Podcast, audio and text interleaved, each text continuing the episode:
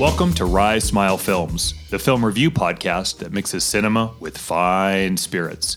Journey with us as we encounter new, old, and strange films, with the occasional dabble into sports and music. Proceed with caution, as these podcasts feature spoilers and some mature language. This is Matt. And this is Jesse. Today on tap, we have Possessor, starring Andrea Riseborough, Christopher Abbott, Sean Bean, and Jennifer Jason Lee. Written and directed by Brandon Cronenberg. Hmm, another Cronenberg. Imagine that.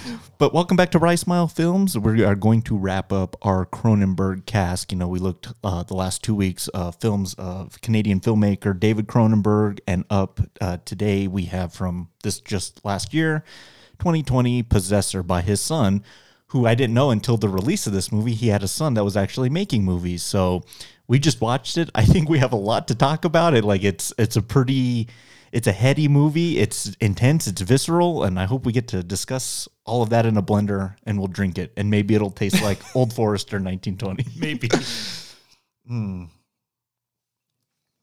Going back to the rocks this week to water it down a bit. You know, for It's growing a little bit.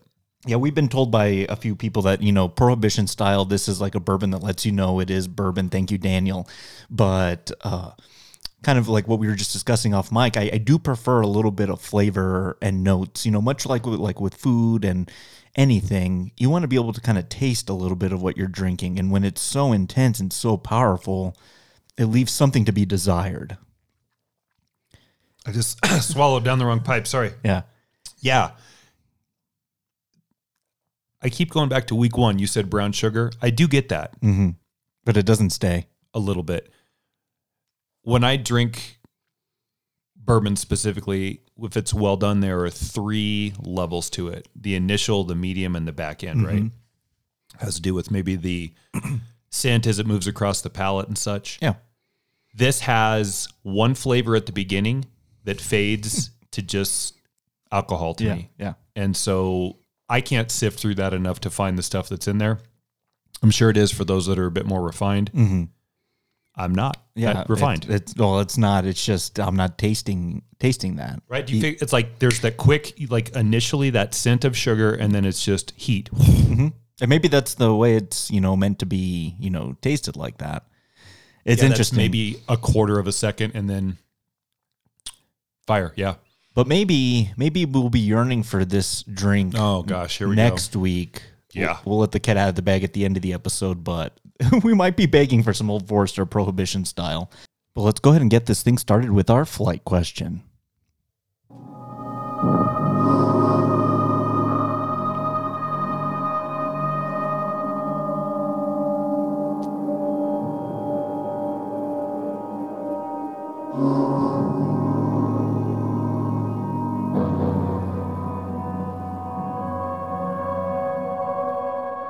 Spooky, ominous, sci fi tones. Very apt score for the film we'll be talking about here in just a little bit. The name and that sound, that eerie sound, would lead one to think that we are going to go deep into horror. I don't think this is a horror movie. I wouldn't label it as a horror movie, but it, it certainly has some horrific aspects to it. Yeah. Uh, let's go ahead and get started. Um, our flight this week is going to be a little bit different, but it is something we are very excited to discuss, to announce.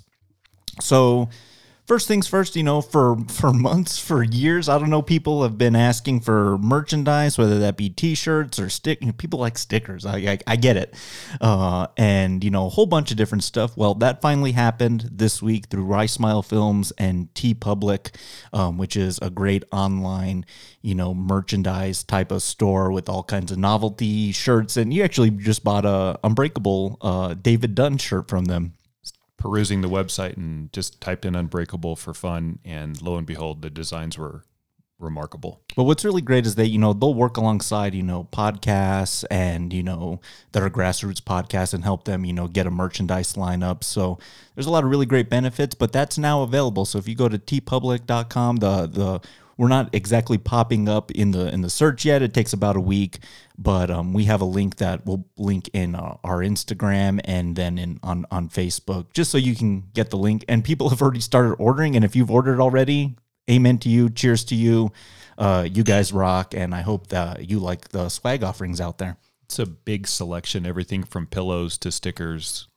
um, tote bags. It's all in there. You know what my favorite part of this is, or one of the, my favorite parts. I think it's awesome that we have swag now and people can wear a Rye Smile shirt. That just blows my mind. Yeah. Um, but they they work with a lot of independent uh, artists throughout the world. So you know it's so tailored to our show talking about film. So we could you know take a topic like a film like Possessor and link uh, artists commissioned shirt for that film that they've already made, and you know they get they get the sale, they get more awareness, and you know we get a little something for you know showing that for them. So what's really great about it is there are going to be, I think, five established Rye Smile logos on there. There's the banner that's on the podcast, and then there's uh, a quote from each of us, and then another banner that you did that's a bit uh, more rectangular versus square. Those will always be up. Yeah. And then, depending on the film of the week or the cast, what we'll also do is tailor another selection or two based upon that. And sure enough, the Possessor one is up this week too. It's a pretty cool design. it sure is. I think that's just such an awesome way to highlight, you know, artists just out there that we don't know about. what's great about it is it's everything from your classic tee to ringers, baseball shirts. Mm-hmm. About the only thing, and I'm a little surprised they didn't have, but maybe it's coming, Mm-hmm. is a baseball hat Oh yeah, or maybe uh, like a beanie. yeah, maybe. Not yet, but everything else is there. And the way it's set up is there's an economic structure where both the licensee, us, and the licensor, TeePublic, gets a cut. The prices are really reasonable for t shirts. Yeah. And uh, I would imagine in the not too distant future, we will probably have a code that you can put in that gets you a little bit of discounted merchandise. The thing is, it's so new. We're talking Wednesday night. Yeah. So it's still so new. They're in the process of finishing all of the stuff on their end to get the entire site working by search engine through Rye Smile, but the link that Jesse is going to put in the notes for the film and on the podcast uh, links Yeah. will take you directly to it. It's pretty cool. There's a lot of colors. Yeah. Well, there's pretty much every color. There's Jesse's "I got to get going" quote. There's mine. I was it was atrocious, and then just a couple of Rye proper banners. Um, we're pretty excited about it, and That's one thing to be excited about. Part two, this one is big, and I'm going to let you swing away. awesome. So you know, Matt and I, you know, we meet every Saturday. We cut this show, and you know, we've been trying to think of ways to offer additional content, expand the reach of the podcast, and you know, offer s- uh, stuff, you know, through a more premium kind of based experience. So the platform that offers that, and a lot of podcasts take advantage of this, is Patreon. You know, it's a great space for, you know, small companies, artists, models, you know, whatever to kind of, you know, make some money doing what they what they love, which is a great platform, you know what I mean? You don't have to be a small business to, you know, make money doing what you love. Um, which I think is very important. So a lot of podcasts, you know, offer tiered content for Patreon, and we are proud to announce that we starting also on, uh, I think when or Wednesday or Thursday is when we, we put it together. Um, that is now live. So if you go to patreon.com slash Rye Smile Films, here's what we will be offering. There's three tiers, and we've based it off of our little ratings here. So the call rating or the call tier is going to be just general support for the podcast. If you just want to help us, you know, keep churning along, you know, these bottles that we buy every week sometimes aren't cheap and so, you know, that'll help us in the long run, you know. You know, so we don't go bankrupt paying for bourbon. Even Paying for our addiction. exactly and just you know and just you know just general podcast type of fees and and, and whatnot and then um you'll get you'll get the obvious shout out because uh for yeah for for two dollars it's it's real simple and you know we'll be forever grateful even at that level but if you want a little more bang for your buck and i think you do we've found some unique ways to kind of open that up at the second tier called the single barrel much like uh, a lot of our whiskeys and with this one, you'll get the same things, but you're going to get an exclusive Rye watch along audio track, kind of like a commentary. But I like to pitch it as imagine that you're just watching the movie along with Matt and myself. So we would cut that show and then cue you all with three, two, one, hit play, and in whatever. I kind of want to do a jazz thing. I want to do like a one, a two, a, one, one, two, three, three, boom, play. right. and so what will happen in real time then per recording will be our breakdown as we are viewing and as you're listening per recording. It'll be a breakdown. It'll be a little more riffy than the traditional episode, but I think it'll be a blast. I mean, we'll tell you know, cute, get your drink ready, get your popcorn, and just pretend like you're watching the movie with us. It's going to be a lot of fun. Hopefully, they're taking a drink out of the coffee mug that they ordered from TeePublic. Oh, there you go. Um, That's going to be entirely different. That's not at all what we do. We have commentary when we watch. and it's different. Yeah. This will be that plus more.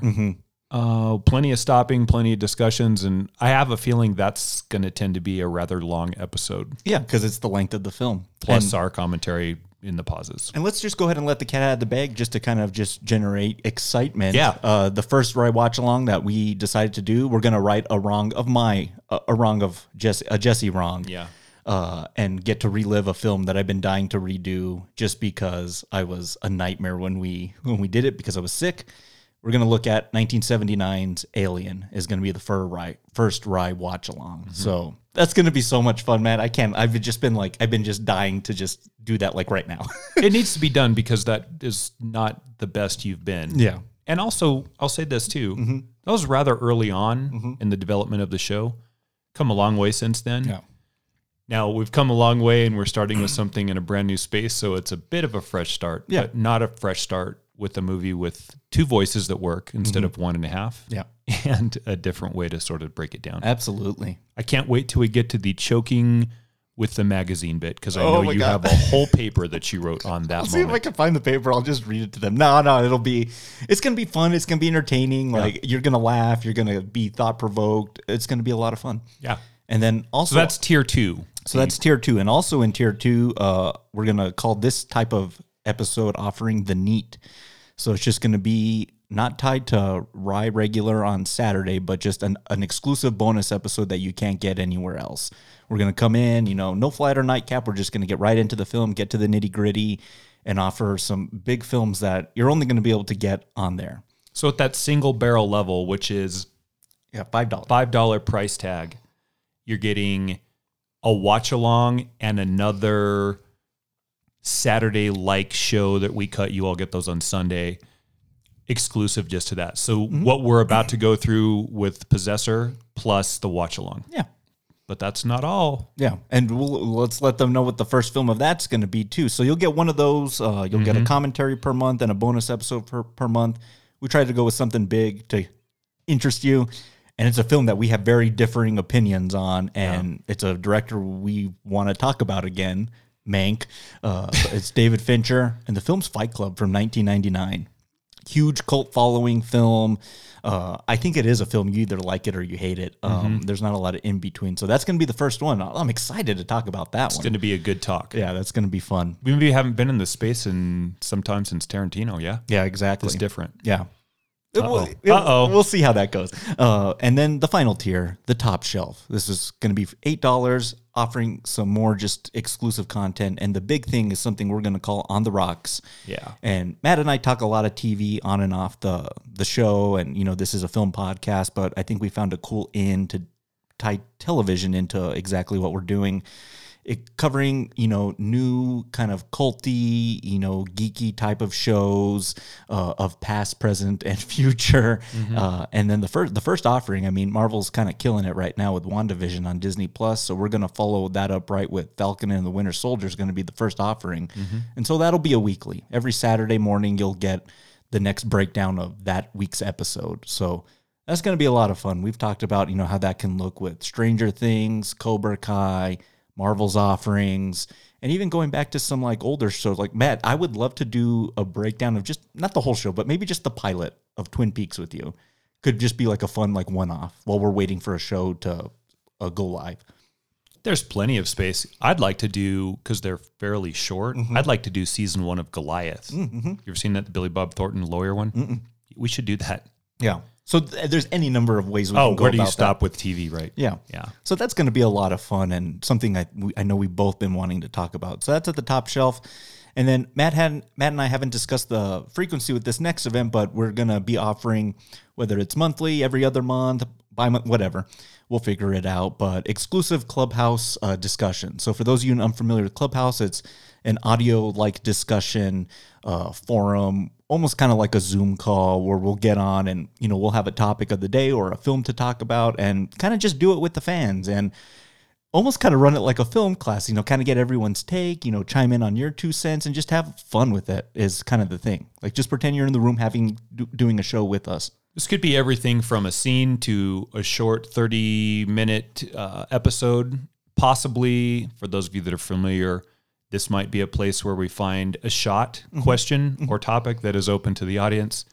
But there would be some amount of attendance in the clubhouse live with us, only available in real time through Patreon. Patreon and the mm-hmm. clubhouse at that uh, sing- or top shelf tier. And that's eight dollars. So that's a lot of new exclusive content that you're only going to be able to get on that format.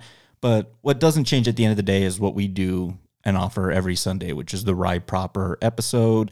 That'll continue on with, you know, leading up to new films, um, casks built around a lot of unique topics and seasonal things. And, you know, Patreon's going to be this whole different animal that's going to be just as fun. It's, I can't wait to get, get down to it. Jesse and I never thought at the beginning that it would go to this level. The Saturday Rye Proper show, the one we're about to cut, is the extent in the early days. Might I venture, the demand is such that there seems to be a request in the market for more. I would hope so. If you Yeah. go to the top shelf tier, depending on the month, mm-hmm. there might be 15 pieces of content in there. yeah. That includes the four right proper. That's four weeks in a month. So I'm assuming four of those per month Mm-hmm. with the Saturday show that's free. And then I think 11 is pretty easy to get to with the other stuff, depending on. Yeah, four TV episodes and then your commentary, watch along, and then your bonus episode. Yeah, there's going to just be a lot of space to listen to, and it's all going to be different. I mean, what you have during the week will be different than what's on being offered on the Patreon, and we'll, we're going to intentionally keep it that way. So we're just trying to get as much content out there as we can and sate the demands that are not only from the desire for you and I to do more, but then to have more ears listening to the content that we put out. And as we've said a lot this week, Matt and I really enjoy doing this. We we love getting in front of the mics and just kind of going. And before we know it, we look at the thing and it's an hour and fifty minutes have passed by. It's crazy how time goes by. But to all the fans, to all the listeners that have followed us from the beginning, wherever you jumped on board, Matt and I are just internally grateful. Uh, internally, No, that too. That's a Freudian slip, but it fits. yeah, Freudian uh, with today's film. But we're just so gracious to if you've downloaded one episode or all of them, wherever you fit along the Rye Smile film spectrum, and whether you know Patreon's going to fit fit your itch or if you just want to stay, you know, whatever floats your boat, we are forever grateful for you know just listening. I could not have said that better myself, internally or externally. Cheers, Cheers, buddy. cheers to you. Cheers, Rye to this new venture to Rye Nation. Um, that's great. It's going to be exciting. So uh, see those postings here coming up in the show notes uh, for those links, and then on on the socials, and we'll have links to that in the bios of our profiles on Instagram. One more to keeping on and staying strong. Excellent. Amen. Well, Matt, I'm excited. Let's get down to our review breakdown of Possessor. Our next contract's almost finalized. And it's a big one. I can't have my star performer falling apart on me.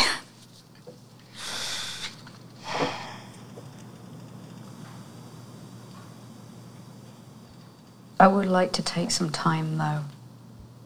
Time for what? Well, I've been talking to Michael, and I told him that I'd take some time. Michael.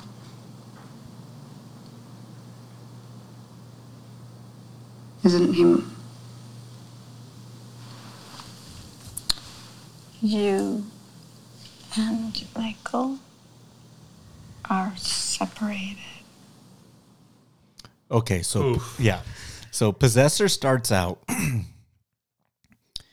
with Tasya Vos, who's uh, Andrea Riseborough, who's taking control of this other woman's body. We, we don't know that here at the beginning, but we just kind of get to see this, the shreds of the technology at play and its implantation with needles into the back of their heads. And then we kind of see what they what actions they commit and the first is the like the killing of this like i imagine this like italian crime guy or something like that Feels like it. Brutal absolutely brutal they gave her a gun to do the job she decides to take a steak knife off of the dinner table and probably stabs him probably about 20 times it's absolutely brutal Yeah. and then the only way to kind of get out of this thing almost kind of like Inception or uh, other sci-fi films like that, you have to die or commit suicide to pull yourself out. The kick. yeah, the kick to get out of that person's consciousness, and then back in stasis, you wake up back in your regular body. Matt, this is entirely fascinating to me. I know when we discuss films or even when we sit down to write, we always like to think of like interesting professions that people do um, as their daily job and kind of throw that in with a science fiction twist. How is uh, Tasya Vos's job like not just entirely intriguing? They boot up into the consciousness of their hits, their targets, and willingly enact their actions to get a job done. They're hitmen at the end of the day. Mercenary services are interesting in film regardless, no mm-hmm. matter how you present them. John Wick. Right. Yeah. Because what you get automatically with that is the forfeiture of any morality for the larger corporations that have employed you to do these dastardly deeds. Mm-hmm. That's loaded in and of itself. You don't really need a lot more than that if that's executed well from really well, like you said, John Wick, or sometimes poorly, but still in a high concept idea like the Star Chamber. Mm-hmm. So this takes the same idea, but add an element of Vanilla Sky or Total Recall, or even to a certain extent, Weyland-Yutani a little bit, mm-hmm. and add an abduction piece to this. And and here's the thing, Tasha, Tas, tas, Tasia. Tasia. Tasia, Never heard. it's an interesting name. is such an excellent choice because this is from from the beginning of the movie a very vibrant, colorful film, Oh yeah, except for her, pale. like a canvas, Yeah. vampiric, Mm-hmm. and it fits in the husk-like Ooh, characterization that she's going to take in this film husks. because she's so nondescript as herself and we'll get into this later is beginning to lose herself in the process of going in and out of all of these other people's consciousnesses and they are all significantly more interesting Oh yeah. so let's start with the beginning this is give me one second Yeah, go ahead. this is super on the nose Yeah. But the character that she takes over in the beginning mm-hmm. is an African American woman, mm-hmm. which is obviously more colored than she is. Yeah. And then they put her in blue, Blue tracksuit. a very vibrant blue tracksuit Those white shoes. that are elevator shoes too, weird, mm-hmm. strange shoes. But that compared to Tasia is a much more interesting depiction of the character. And she, here's what's crazy about this, Jesse. She's better in that space as the th- the thief Yeah. of that character than she is in her own. As a mm-hmm. matter of fact, she is so bad as herself, she has to relearn how to communicate with her family as herself. Hi, darling. Hi, darling. Hi, darling. Hi, darling. What, what have you got there? What have you got? Hi, darling. What have you got there? God, I'm absolutely starving. I am absolutely starving, Michael. Michael, I'm absolutely, I'm absolutely starving. So what's interesting about this, you know, Tasia looks like she's been doing this for decades. She's so good at it. She's the go-to hit for Jennifer Jason Lee's character.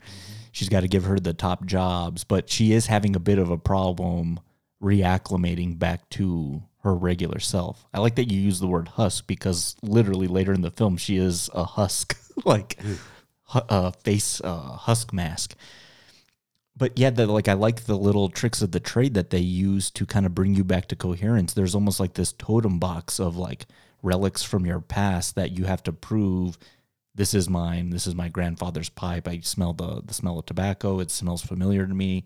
This is strange and familiar. So they so they know you're back on your rocker.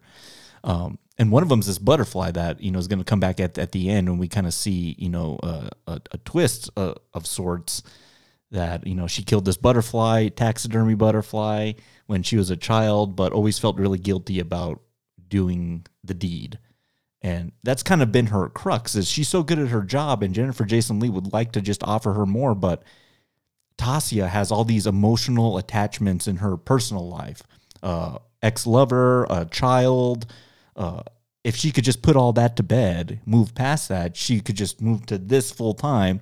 And I think that says a lot about you know the workforce in general. Hmm. well said, Yeah, yes. well, nothing you know irks me more when people. You know, it's unavoidable in some jobs. Maybe I don't know. No, you're right. It is. Where you're just on your job twenty four seven. There's no turning it off. Yep. Where you're answering emails on vacation. Mhm. You can't separate the work from your home life, which sounds just awful to me because you know I love my just like out of work life Hell yes. because it's time to just unwind, have a glass of bourbon and whatnot. right. To fully dive into this world 24 7, I can't blame Tasia for wanting a semblance of normality outside of this crazy job that she has. especially when she's recognized as really good at that as the go-to mercenary assassin from Jennifer Jason. What do we even know the name of this company ever? Are you gonna look it up? Yeah, they, they, they, it was on the paper, but it's never spoken. So whatever organization hires these or takes these requests from corporate uh, demands to assassinate rivals or business, it, it does have a corporate feel to it that's espionage bordering on murder. Well, not even bordering, well, it's going what- to murder. it's what I There's like Nothing bordering about it. It's what I like about a lot of science fiction when there's an evil company at the core of the story, whether that's OCP or you mentioned Weyland-Yutani, uh, Recall, Recall. uh, company pulling the strings uh, to their own devices. That's this company right here. as she comes out of this first assassination, there's a really key moment that happens. Okay, so go back to the opening five minutes of this movie when we see the first assassination that Jesse mentioned with that mafia don getting stabbed in the neck with uh, the knife. To get out, the kick is take the gun, shoot yourself in the mouth, blow your head off. You get kicked back to reality. She's out of that consciousness and back to herself. And the evidence is dead. right. It's, it's She can't do it. Yep. You're going to ask yourself as the movie progresses, can she not do that because her life borrowing someone else's existence, someone else's existence mm-hmm. is better than her own? Because the answer is irrefutably yes. absolutely. Think about that for a minute, Jesse. Mm-hmm. You are more comfortable or more engaged borrowing someone else's body to murder someone than living a life with your family. Well, there's a scene that perfectly exemplifies that coming up with her her lover uh, Michael. You stealing my. Th- well, we're doing this too often. You're taking my. Yeah, go. Yeah, this is just, this is just pure evidence that Brandon Cronenberg watched Dad's films at too young of an age. Lots of violence and lots of body. because she has sex with her. I, I can't like it's like not even her husband or something. They're so estranged. Baby daddy, at And, least. Yeah, that's kind of weird. So so their guy had a really hairy ass too. I noticed that. so a lot of interesting nudity in this film as well. Yeah, uh, we'll yeah. we'll talk about that. But you know they're having sex and she's just so not into it. They kind of cut to her face and she's looking off to the side, and the image that it interspliced with is the knife going into the Italian Don's neck. The only penetration she's thinking about Mm-hmm. is, you know, violent penetration with the knife. So, oh my God, it's so loaded. You hit it on the head. Mm-hmm. Penetration that is happening, and she is completely uninvolved with it. Daydreaming about murdering someone in a penetrative state. Yeah. And then somehow that plays out in her portrayal of passion by looking at her lover's neck and then essentially attacking it with her mouth. Mm-hmm. That's mm. really weird, man. Yeah. And so you understand that this is a woman that's in a state of distress and is lost. And the question that I don't know if the movie answers until maybe the end, and I'm sure we'll get to this or maybe we won't, because I don't know if it's an answer or not. We'll have to talk through it. Yeah. Where does she start and stop? Yeah. And I think we stopped like we stopped the film and talked about that. And I'd like to set this out now so that we can reference back as we continue the next hour or so. Yeah. A lot of this movie addresses the issue of forfeiture of oneself. Hmm. Even when we see who's going to be the mark that's going to be the majority of the film that we spend as Tasha in his body, we see him in a state where he is doing many, many activities that give up the sovereign control of oneself. His job, literally, ladies and gentlemen, is to put on a pair of virtual reality glasses that allows him access to web cameras on people's houses so that he can voyeuristically endeavor into their house, but not to watch them, but to do data mining for consumer goods, everything from drapes to lampshades. Mm-hmm. His job is to steal people's data on consumer purchases Yeah. as a voyeur for a large corporation. Yeah. That is completely Yeah. giving up the sovereign isolation of oneself mm-hmm. for the larger corporation. And it's not even for interesting things, except one point, and then I promise I'll let you have it Go ahead. when we see him okay so now he has been possessed by tasha she is in him she's taken over her, his his consciousness and his body Yeah. We see him at day one on the job as her as him he's looking at oh my gosh boring and i think we've made the joke on here there's nothing more boring in the world than drapes Oh, yeah. we've made that joke that's his job Yeah.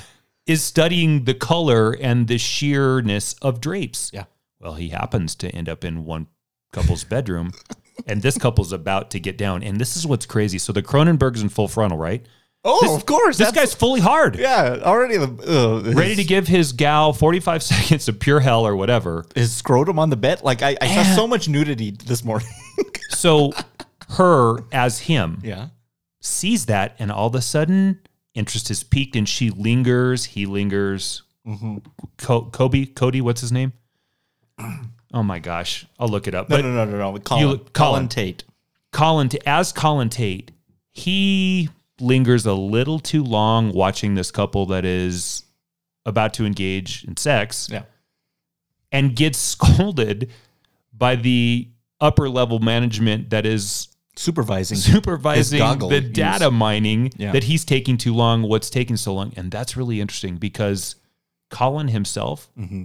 probably doesn't do that, but Tasha, Tasya, Yeah.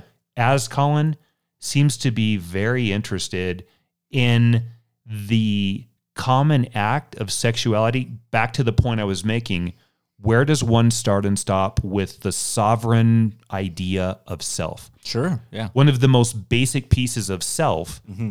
is procreation at its base level. I don't know if those people are trying to make a baby, but that's that's the end result often. Yeah. Yeah. Yeah.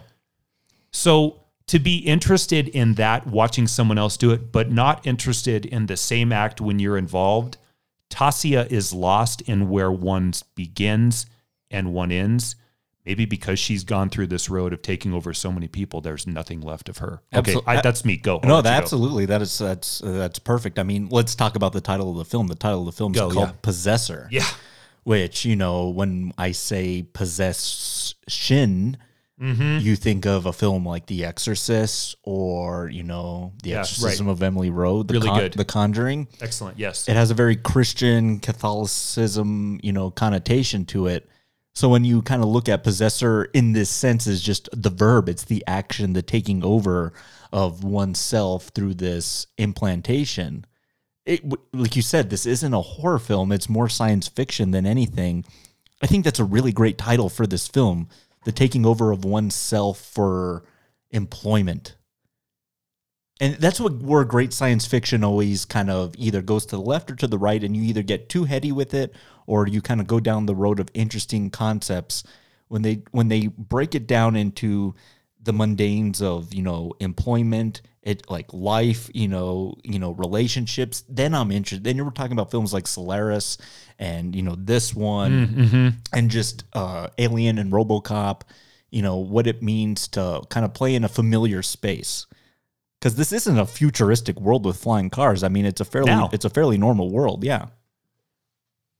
I don't want to get too literary device heavy now, but possessor used in the context of the film equally well as verb and pronoun mm-hmm. is wildly interesting. Yeah. Right? Mm-hmm. And it does both of those effective on equal footing. It makes you wonder is this then a character study of Tasya? Is this a statement about the corporate demands and what they do to the idea of self? Or is this a statement about what do you do in that position of taking control? all of those things are very interesting. And I think there is evidence in the movie that supports some space for each one of those. Yeah. So a lot of this movie has to do with sex too. Fair? Lot, lots of sex scenes in this. Lots of sex scenes.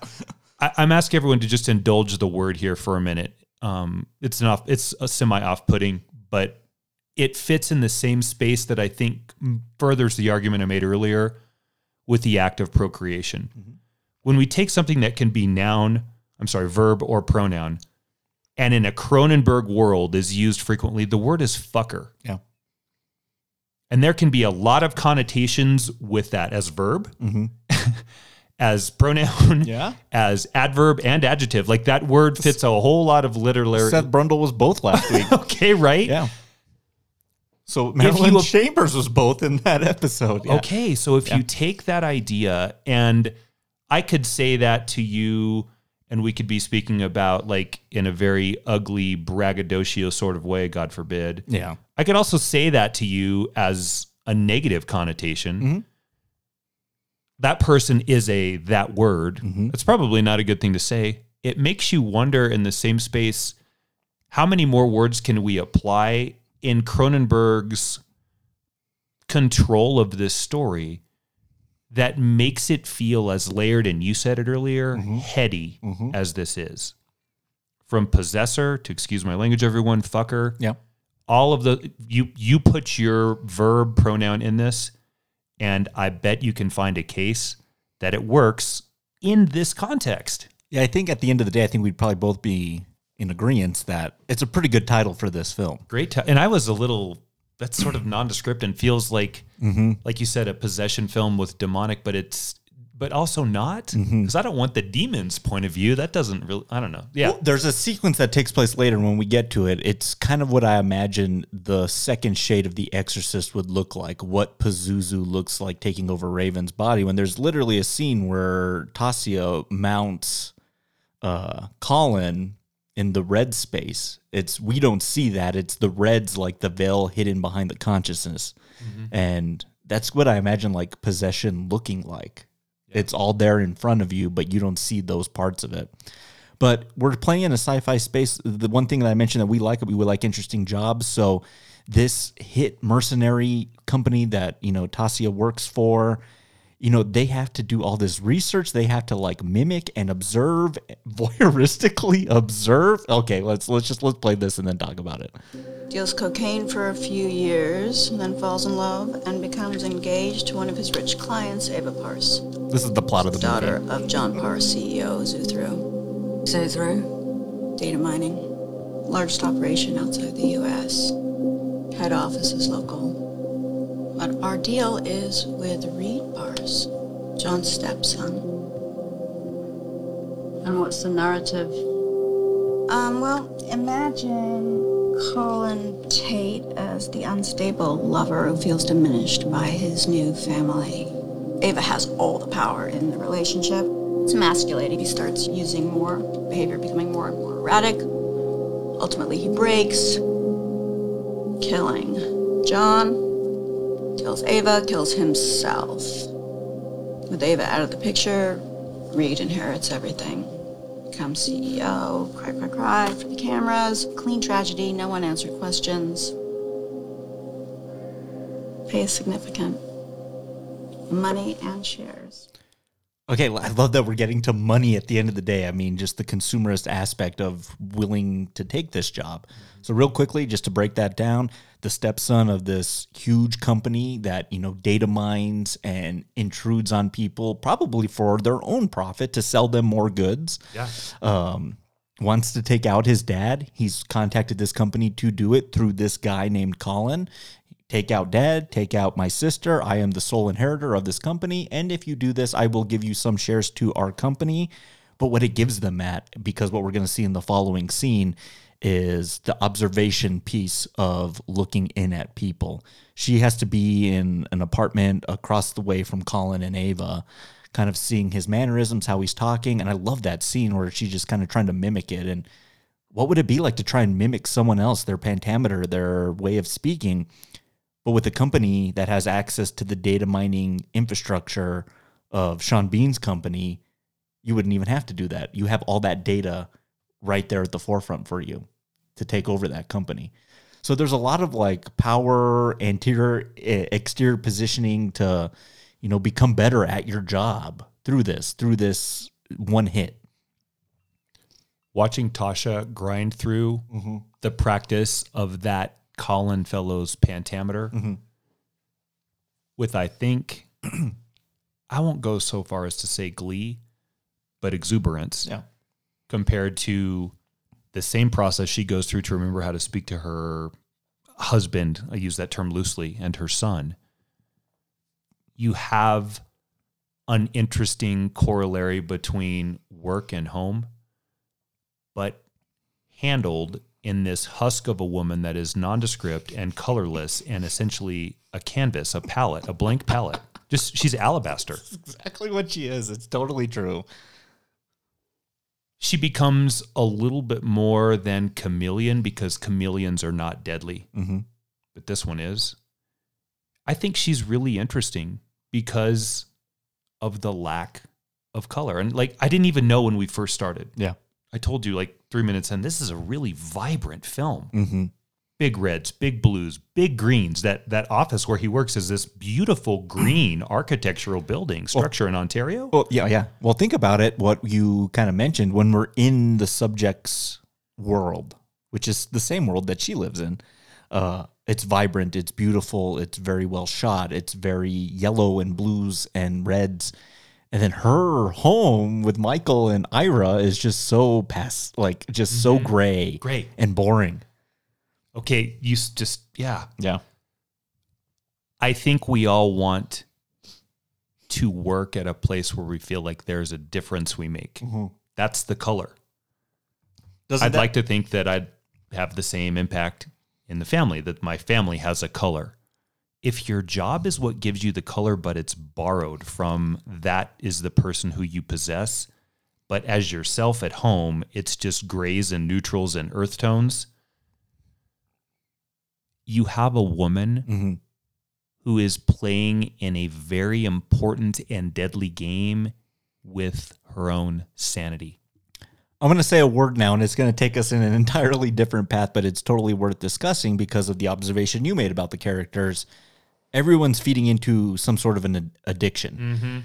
Tasya is addicted to her job. Oh gosh, good. That's excellent. I mean, she loves doing it so much because it, she lives vicariously through her subjects.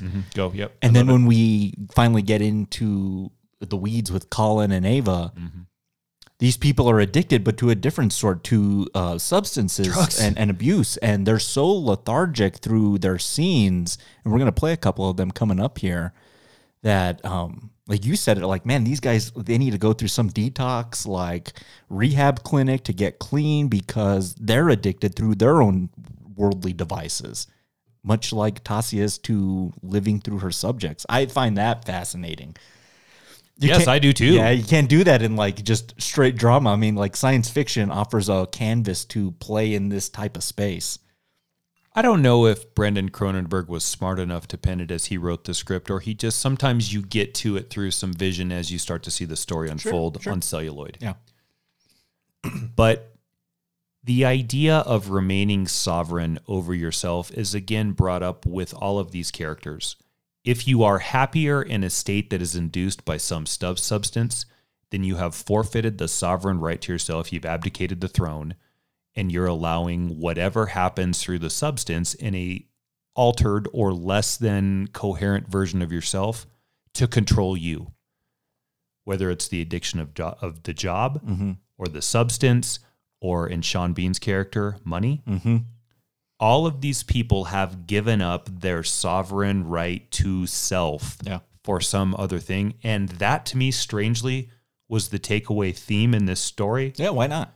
And boy, that is such a heady space to play in.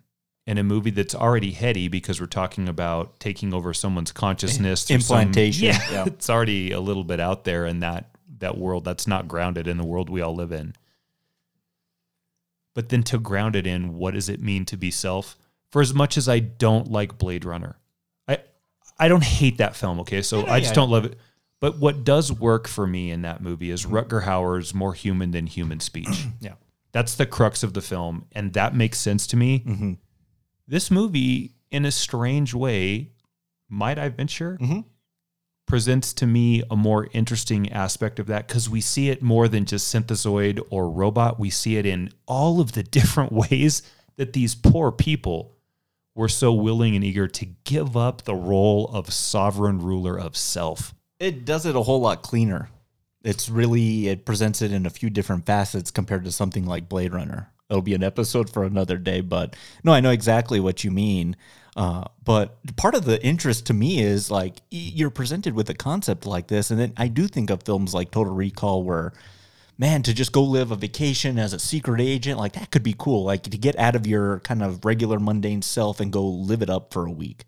And this is the part that interests me. So figure that out on a psychological Freudian level to role play as Colin, but as Tasya is what she's trying to do. Hmm. Gonna get a flight until late. Barely slept. How was the trip? It's thrilling. Through Maddox demo the new software. Played a vital team building game. How's the rest of your rotation?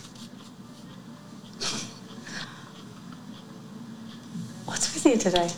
He's already slipping up. What do you mean? What do you mean? I don't know.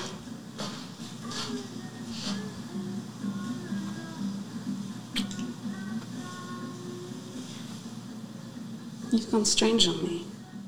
So now we're dealing with like almost like the concept that is so good in a film like Invasion of the Body Snatchers. Mm. Like I'm recognizing the pod version of the person that I'm so aware of. Someone's living vicariously through them. I like this, like, but, but in like a scenario aspect, I'd be like, could I pull it off? Could I could I sell this? Because it's a performance. It's like an acting performance uh, to see if you can get through, so you can accomplish the job at the end of the day. Tasya is addicted to that. I could totally see how that could happen. It sounds fun at the end of the day. I mean, and then when you get to this inevitable kind of sex scene between these two characters, I mean, why not live vicariously in this aspect too? I mean, it's part of the job. In order to sell that, you have to, you know, seal the deal. And then there's that that that shot. It's like it's Tasya's body, but then she has his apparatus. Yeah. uh, like what is going on here? I mean, the, the, we're, I don't want to say body horror, but we are talking about the the bastardization of the body with how it's kind of you know being used in this regard, and the unwilling participant that doesn't know what the hell's going on is Ava in this in this scenario. Strange. I don't know if this is mastery from Tasya's part or if this is reluctance or regret on Tasha's part, Tasya's part. Yeah. if she is such a good chameleon that she's able to take his state of arousal and internalize that to then enjoy it herself, then we have more evidence that Tasya is excellent as the chameleon that can be whatever consciousness and person she takes over. Yeah. If it's not that, then it's just sallow, sorry regret. I'm going to probably argue that's the case mm-hmm. only because when we've seen her in a sexual state with her husband, again, Yeah. quotes on what that guy, Yeah. Michael, she's not at all interested. Maybe it's him. Maybe. Maybe she's just not into him. We'll just talk about the lighting in both sequences too. Okay, so the reds and the blues. There's Yeah. lots of reds and blues. Well- uh, you well, brought the- up, so I'll let you run with the blues and the reds on this. Go ahead. Well, well, well the, the sex scene at the beginning, it's with like a little night lamp. It's you know, it's amber. It's monotone. It's kind of almost colorless, Sleepy. and very shadowy. And then this one is this vibrant blue light that I don't even know where this blue light's coming from, but it is more. It's cold. It's more alive.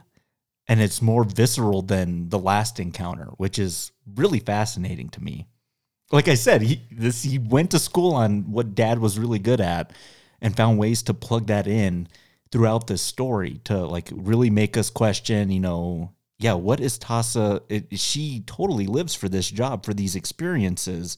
Yeah, she's going to live them up. But then where the crux comes in is this kind of in and out that both characters are doing. Colin's awareness to something weird going on, Tasa's awareness to her possession, her personal life with her child and lover. between Tasya's possession of Colin and Colin's attempts to reclaim himself, there is a struggle that happens on some surreal plane between the two of them. And what we will get is a little bit of Tasya fading in as him in, I, I don't even know what you would say in, on a cerebral level and then a battle that ensues as the two of them jockey for position as who is the ultimate ruler over Colin. In this moment where Colin is with with Ava, Tasya's consciousness takes over and she looks down at herself as him and sees her own body with his erect penis. This is important because earlier in the film, when Tasya first takes over Colin, there's another full frontal piece where she pulls uh, pulls his pant his waistband away from his waist and checks to see what she's working with, I guess, and seems to be pretty enamored with it Yeah. Because it's not just to look and then put my pants back up. It's like pull my pants down and look around in here and grip it, and mm-hmm. she seems interested. Okay, but that in and of itself is just sort of an interesting and odd moment, and very Cronenberg, and they're good at that space. They like their full frontal male. But when he's with Ava, or she's with Ava, they're with Ava. Mm-hmm. Ava's in a threesome and she doesn't even know it. No, like yeah, and that's weird too. It like is, that is yeah. that's something like just visually like what that looks like. it's sort of gruesome and grotesque, but in Tasa Tasya's that name, well, I'm just going to call her Tasha. It's okay, T. good. Okay, yeah, go ahead. In T's name, in T's recollection of that assessment of that, it's strangely erotic and beautiful from her POV. Mm-hmm. But again, it's admitting the forfeiture of her female genitalia Yeah. for control of his to finally find, here's the word, maybe Yeah. joy. Sure. Absolutely. She's joyless, yeah. but not in that moment.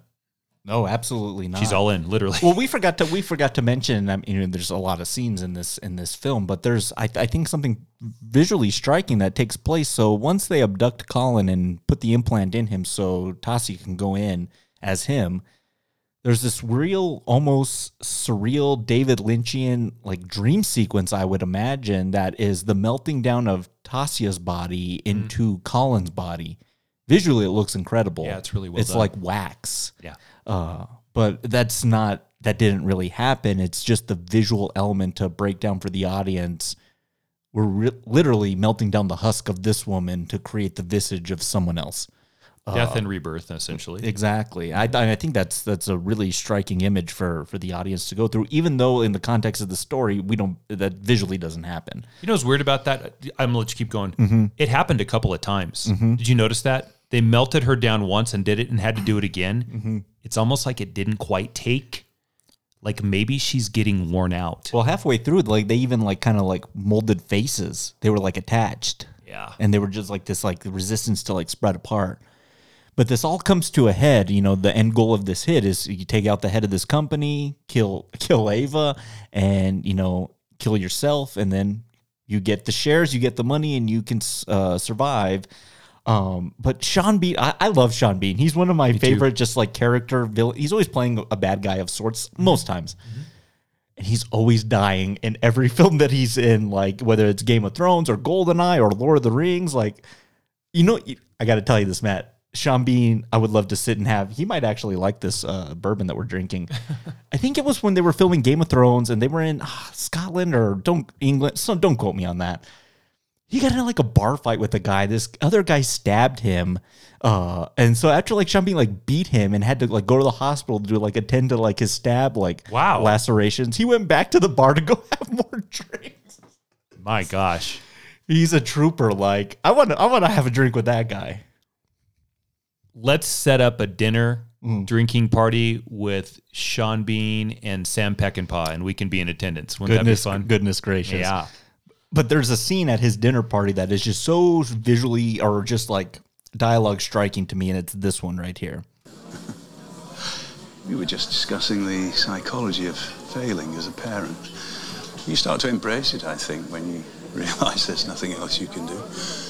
Mr. Boyko also has daughters. Alex. Colin. Colin works for me now. Oh? Yes, I, uh, I found him a job that hopefully isn't beyond his skill set. You Managing to keep your head above water, Colin. I'm fine. Thanks. Good, good. You let me know if uh, it gets too difficult for you. Awkward silence, and then he gives a head nod to get out of here. Beat it. That's just like such a way to just like throw a middle finger to Colin, saying, "I don't like that you're dating my daughter. I don't like that I had to kind of like throw you just this job so you could like have some sense of living because he he's like a coke addict, like outside of this this whole thing. Oh, it's, it's brutal. So now he has all the ammunition in this job. Not him, but Tasya does to like, I'm okay. I'm gonna make a scene of it. Uh, so when he goes back to him, man, he like he lets him have it. He like insults his daughter, and he like blows up. Like it's like with- with the monotone, lethargic Colin we've seen is gone in this instance. Like he just flips out on on Sean Bean's You're gonna character. step on me? I'm a giant. Yeah. I'm a giant. Mhm. It's he's getting hauled out of the dinner party because he has, as Tasya, taken the orders from the corporation to have a fight with Sean Bean. Yeah.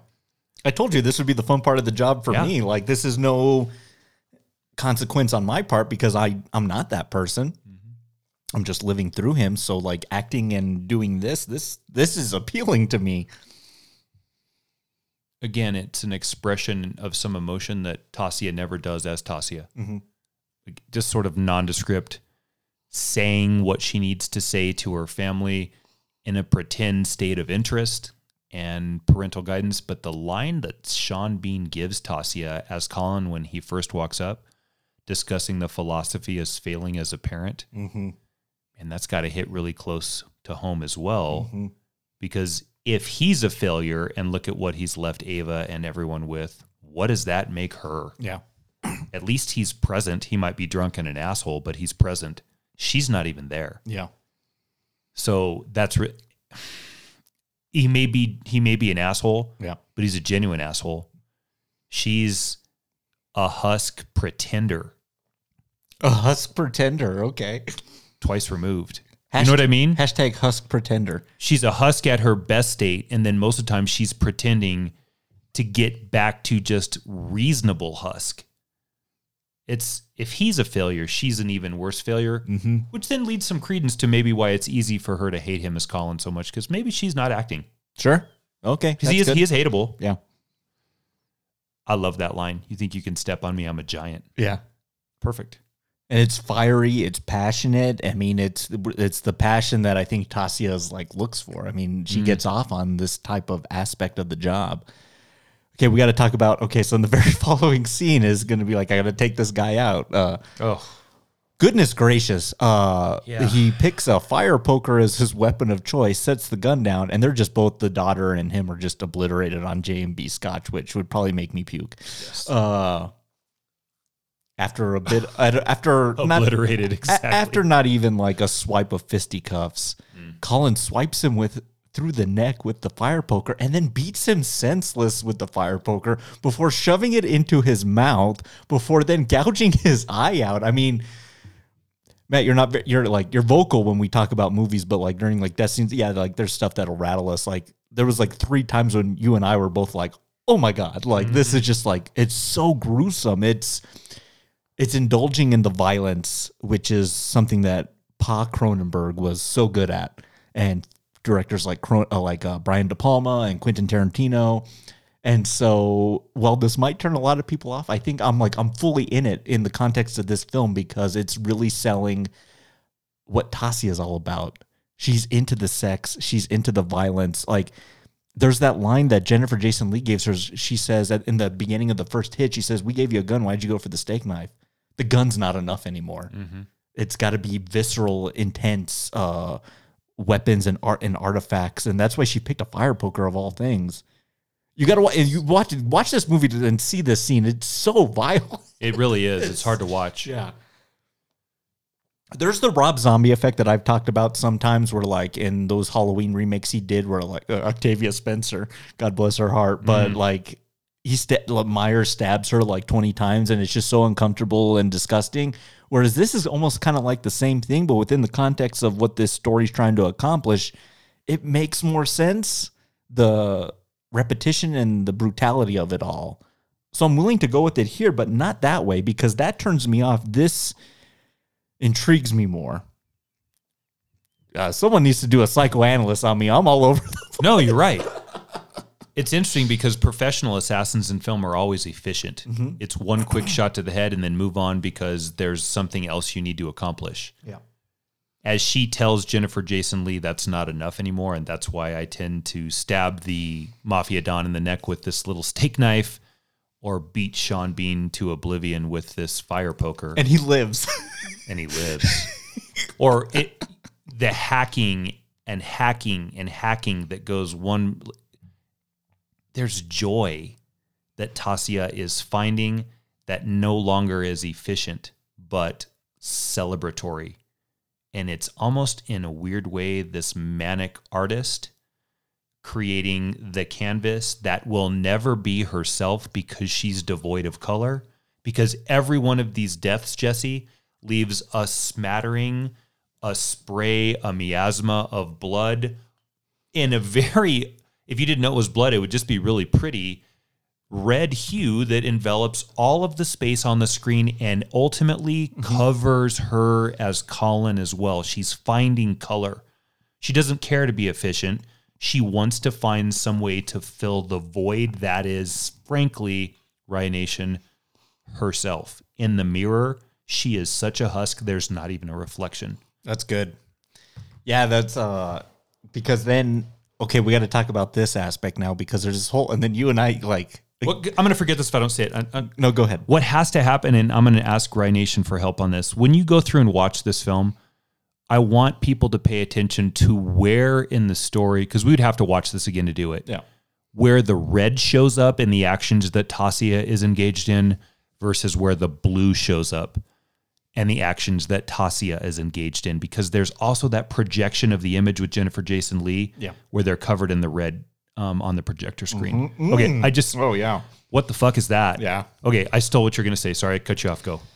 Well, this is what you're going to get when you do the Rye Watch Along episodes with us because there's this whole weird kind of like third element into the story where Colin has had a prior relationship with Ava's friend. Friend, like they were together and now they're like good and now they can be friends, but you can like come over to my house. Like strange.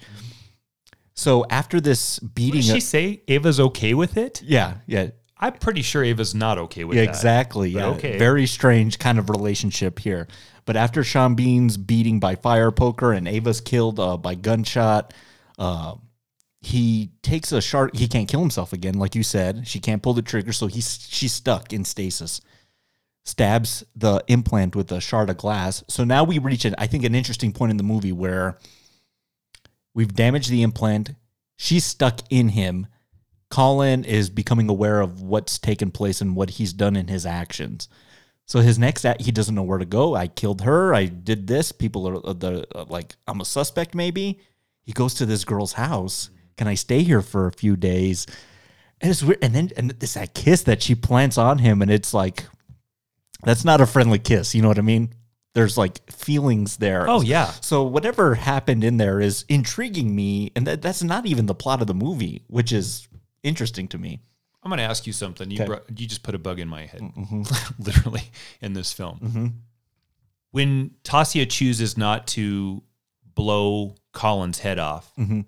and instead chooses to take the shard of glass and stab the apparatus that's in his head that allows her access, is that to break that so she can't get out? Maybe, yeah, Is that to trap herself in there permanently? yeah, sure, yeah, that's pretty good. So the only way to get out would be to kill yourself or die. Because what you what really made me think of that is what you just said. I didn't even consider this till you said it about Ava's friend that Colin is having this about to re-engaged affair with. Mm-hmm. Does Tasya, as Colin, kill her in the shower because she is worried that that woman will have a larger influence over Colin than Tasya does? Is it just straight up female jealousy? It could be. Actually, it could be. Yeah. Wow. We're in a really interesting space right now. And like I, I want to say too, I mean the film's not like again, there's not flying cars and there ain't like robots in this movie. It's like it's a science fiction movie that's delving into into body horror. It, it really is body horror at the end of the day. I mean, this person Tasya has taken over this person's self, so now they're fighting for position on who gets to be at the forefront. I love this scene that's coming up, and I have a clip for it because it's the total recall scene. This is the guy from Recall that goes and says, "Mr. Quaid, I'm here to, uh, I'm here to pull you out. You're you're a schizoid embolism. You call this an embolism?" Give the people the air, Cohagen. But it also it speaks to my like of this film because it talks about the employment aspect of this company. There's plants all over the place that are going to help you out if you if you struggle. I've heard a lot about you, the great Tasya Vos. It's a real honor. I was a huge fan of the Elio Massa stabbing. Eddie?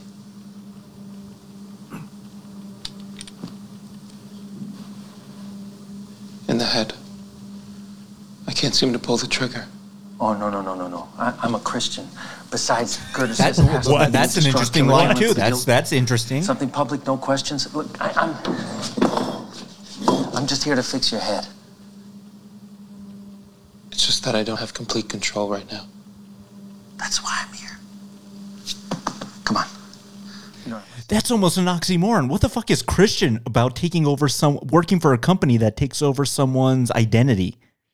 Right. I guess if you believe that this movie is a statement on the sovereign right of self, then giving your morality over to a supernatural higher power, thus in this case, God or Jesus, because he's a Christian, is further evidence of that same idea. He has also abdicated the throne for a larger, higher power. Is that really that genius, or are we trying too hard now? I don't know. I don't know. I mean, I want to I want to maybe give some credit to Cronenberg for kind of com- that's almost that almost line is almost comedic. It's almost borderline comedic. It is because that's uh, preposterous to say that at this point. But when you break down like the word we said verb pronoun possessor, the Mhm. Catholic aspect of what possession is in the regard that we're familiar with it in in horror films, that's fascinating to me. There's a moral kind of crux with that particular character that I can't kill you because I'm a Christian, but I'm okay with this operation that we're going about in. Uh, spying, voyeuristic elements. yeah. So, but Christians have to draw the line somewhere, Jesse. I think that's interesting. Yeah, sure. Um, to, to Brandon Cronenberg, to this this whole cast, I mean, has really kind of made us think and dissect these films at, very intricate levels. Uh, they're just pinpointed. I think they're like in a very unique space with their craft right now. I think they really know the story they want to tell, and then visually, whether they looked into it or whether that's on the page, I don't know, but it's making us talk about a lot of things that are either there or not there, and that's the beauty of science fiction. Sometimes is it's there if you want to dissect it, and it's not if if you don't. Sometimes when movies try to be too heady, it takes multiple watches to get to any kind of breakdown. Mhm. You and I are having this breakdown after one, three collective watches as a whole. Yeah. There's an art to that. You don't want to make the movie so smart that it becomes a dissertation that takes five years to write as your PhD in some upper level film study. You don't want it to turn into a Terrence Malick film, and I like his Perfect. and I, Perfect. and I like his, I, li- I like his movies, but like, yeah, that's just like that's just like not for everybody. Like I was really worried because I had seen this film a couple times, and my rating's gonna maybe be interesting now that we've had this discussion. I don't know how it can't be where probably my, Yeah, yeah, we'll get we'll get there. But like, I was kind of lukewarm on on on this thing, and then just kind of like seeing it again, recording the sounds, talking about it with you. It's in a space that is heady, but it, it's not turning me off, and that's what I was worried about with you. Is because you know, with whether that be, uh, you know, something like like Blade Runner, or you know, something that just or 2001: A Space Odyssey that just gets too full of itself, where you lose the audience. And I don't think this film reaches those, tho- that capacity because we still stay grounded with these characters. That's a personal failure of me. Mm-hmm. If you're gonna, I take when a when a director gets super heady, Yeah. then I take it as a challenge. And yeah, ego, hubris, I'll admit it, I guess. Sure. Ugh, um, kicks in. And I start to go, okay, well, if you're so smart, Mr. Smart Guy, then what about this? Mhm. Haven't done that yet, have we? We've actually said, are we maybe so genius we didn't even realize it? Because this subtle Mhm. is really, really well done in this movie. Yeah, it's working for me. If you want to be, maybe this is the takeaway on heady. If you want to be heady, you have to give me enough space to think about it insofar that I can be heady with you. Mhm. Because if you make a heady movie, I think you're trying to involve the audience in the process of story. Is that fair? Is that a fair Absolutely, statement? absolutely. Yeah. So then You want them to respond to something that you're doing. preachy versus welcoming. I don't know if there's a better way. That's such a layman's way of stating it, but I think that's where I'm going. And this is welcoming, not red carpet because, well, maybe it or, or blue carpet. You guys figured out once you rewatch it. It might be blue carpet. so then something. So this is the aspect I was talking about earlier. The whole possessor possession element when he's trying to recalibrate the implant for Colin as Tasya. I mean, he's talking to you're great, you're a legend. I loved your work and this and that. And while he's doing the implant, we cut to red again, the red color. And we see Tasya come into the room, and Tasya, or no, no, no, we see Colin come into the room. Tasya's on the bed, but when we go to regular color, Colin's on the bed. And then Colin comes in and gets on top of her and chokes her out. I mean, they're Yeah. they're having a, a battle in the conscience right now, which would make me gag, probably in any other film. But I want to talk about this element too because we've talked about the husk, the the the shade of your former self. He literally grabs her face, crunches it in, pulls her face off, and puts it on himself. Now, what's that all about? Because that's something that's not there in the present. This is something happening within themselves. This is so loaded. The facial mask that is Tasya fits like a potato sack. It's sloppy and loose and worn out and weathered. It looks like that robot that the kid had at the beginning. Exactly like the robot that the kid had at the beginning. That's you said that. You Mhm. nailed it. Yeah. It's making a statement in a creepy way because that's it's creepy to look at. And it's her skin. Well, It's on the poster. I mean, that was the image that you take away from this film. Tasya is well past worn out. That that face they're fighting over and the possession, which is a metaphor for the possession of who's sovereign over Brandon uh, had Colin's identity, Mhm. is worn out because it's been used so much. It's like almost like it has like like like it has like a disability. Like the face is sagging. Like when he reaches up to it and the mouth's hanging out, but you see his lips through it. Vacuous orifice. That's grotesque. And then they they cut back to that emotionless sex scene that I talked about earlier, and it's he's got this like craggy face, like That's weird because that scene is her initially, but it's her as him with her face on him. And what about the scene when he, she goes up to the child too, and he's just like, uh, like lurching over, like that's that's kind of creepy. we're lost in who's who and what's what because she is lost in who's who and what's what. And I think we're supposed to be lost. yes, yeah, exactly. I think that's the purpose of the the film and the filmmaker Brandon Cronenberg is to. I don't think we're supposed to know who's in control and who's not in control. Yeah. We're kind of taking this journey with both of these characters and who's going to snap first. So we get to finally our climax of the film where, you know, Collins reached some sort of anterior position on, um, on Tasya, where he's like, "You okay? You have these memories. You have this place. You have a family. I'm gonna go to them. I'm gonna make you commit and tell me what did you do to me." And th- that scene in the alleyway is kind of creepy too. I mean, mm. Ira, Jesus, stranger danger. I mean, get out. this guy's asking you all these weird questions, and you're just telling him everything. But then he finds out that this kid lives here, that this is the child of Tasya, the person in his head.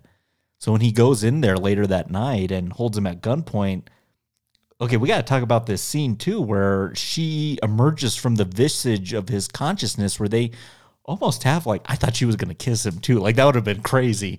Um, but they're talking in, in that like weird filter, and I I just want to call that the in between. They're in between states right Ooh, now. Mhm.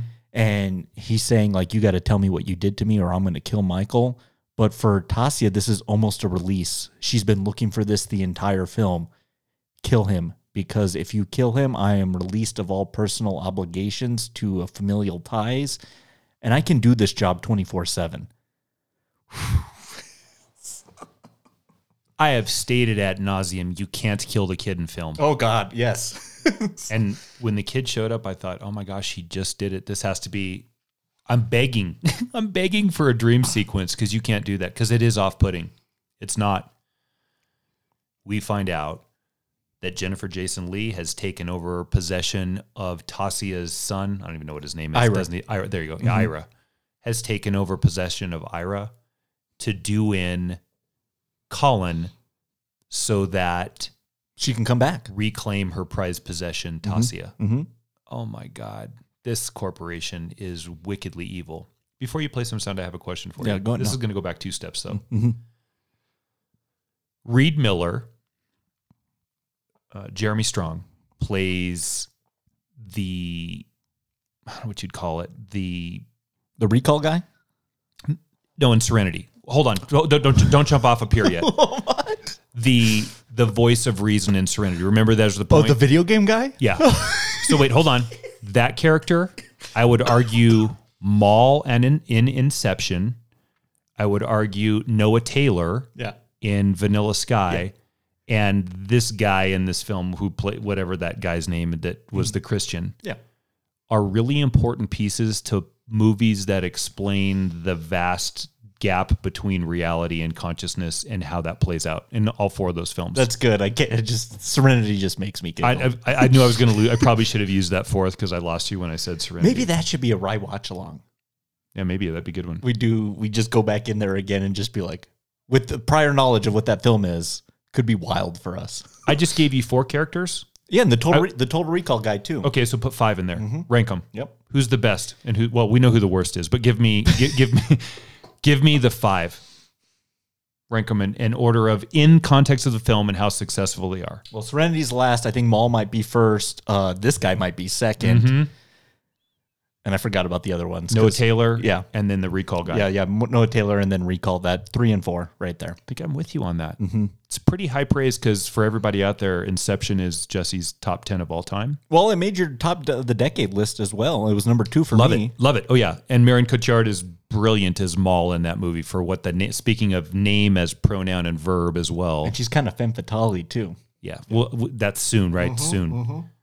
I just think it's interesting that this movie by Brandon Cronenberg, who's essentially a no name and not really, but he is. This is Mhm. not David Fincher or Christopher Nolan. Yeah. Man, lock that. That's a tough role to write. You, you know what I liked about Killed that? it. You know Killed what, it. You know, absolutely. You know what I liked about that too is the kind of the technology that he brought into it was almost like borderline like unfunctional. The wires were exposed, like the, the, the the the dials looked old. Like they're not even working with the best set of equipment. So You yeah, were at a place, and I, I walked us back like 40 minutes in the film. I'm sorry. So let's jump ahead to where you left it off. Well, no, which yeah, we're at the point where, yeah, uh, Jennifer Jason Leigh's taken form of Ira to pull me out. I, I got to go in there and do it myself. And you said the rule, you can't kill the kid, and the kid takes like five bullets. I I couldn't remember if the the blood. So Colin stumbles over, and it's Colin mom, Col- and then they, they cut to, and it's her doing the shooting at the kid too. I got to erase this part of my life to do this job more effectively. And so they're laying there on the floor, like bleeding out, the two of them. And I, I would try to think. I was, I was like, I was like, I was like, that seems almost like a missed opportunity if the Bloods didn't touch, but they do. Mhm. Yeah, that's yeah. It's like the molding of like gene cells now, like like t- together, like these two different bodies. And what happens is we cut back to the the implant clinic, and Jennifer Jason Leigh's woken up from Ira's consciousness, and then finally she gets out of Collins, and it's just another another day at the office type of mentality. You know what I mean? Like we did it. It's fine. Like you got rid of this. Collins dead. Sean Bean's brain damaged in a clinic. He's given. We we we got our goals, and then we go back to that totem scene. And like you said, like, did she say something different? And she, in fact, did. So we're going over grandfather's pipe, and then she pulls out the butterfly. Um, replicant moment. exactly. The replicant test. We got to prove if you're solid on solid ground again, just like skydiving. Like you got to get your legs back. And she's talking about the butterfly and how we mentioned before there was remorse and you know sadness in what she did as a child to this butterfly and in this instance there isn't and there's almost like a wry smile that his Je- uh, Jennifer Jason Leigh's face that says, "Yes, I got her." Like now we can go do work, and then the film ends. Like it's just it leaves so much to like be thought about after the fact, but all I can say is what a wild ride to just get to that. I loved what you said about the blood. Mm-hmm. I hadn't thought about that. Maybe the blood shouldn't come together. Like they come together and realize this is all one large spectrum of consciousness that we're all part of. And it works. That works. I have no problem with the blood meeting and we get this conjoining of all of these things. But if it doesn't, that's interesting. Mm-hmm. The other thing, too, that happens when Jennifer Jason Leigh wakes up and we realize she's been in the role of Ira, they're both finished and they wake up prone looking at each other in a semi euphoric state. It's postcoital.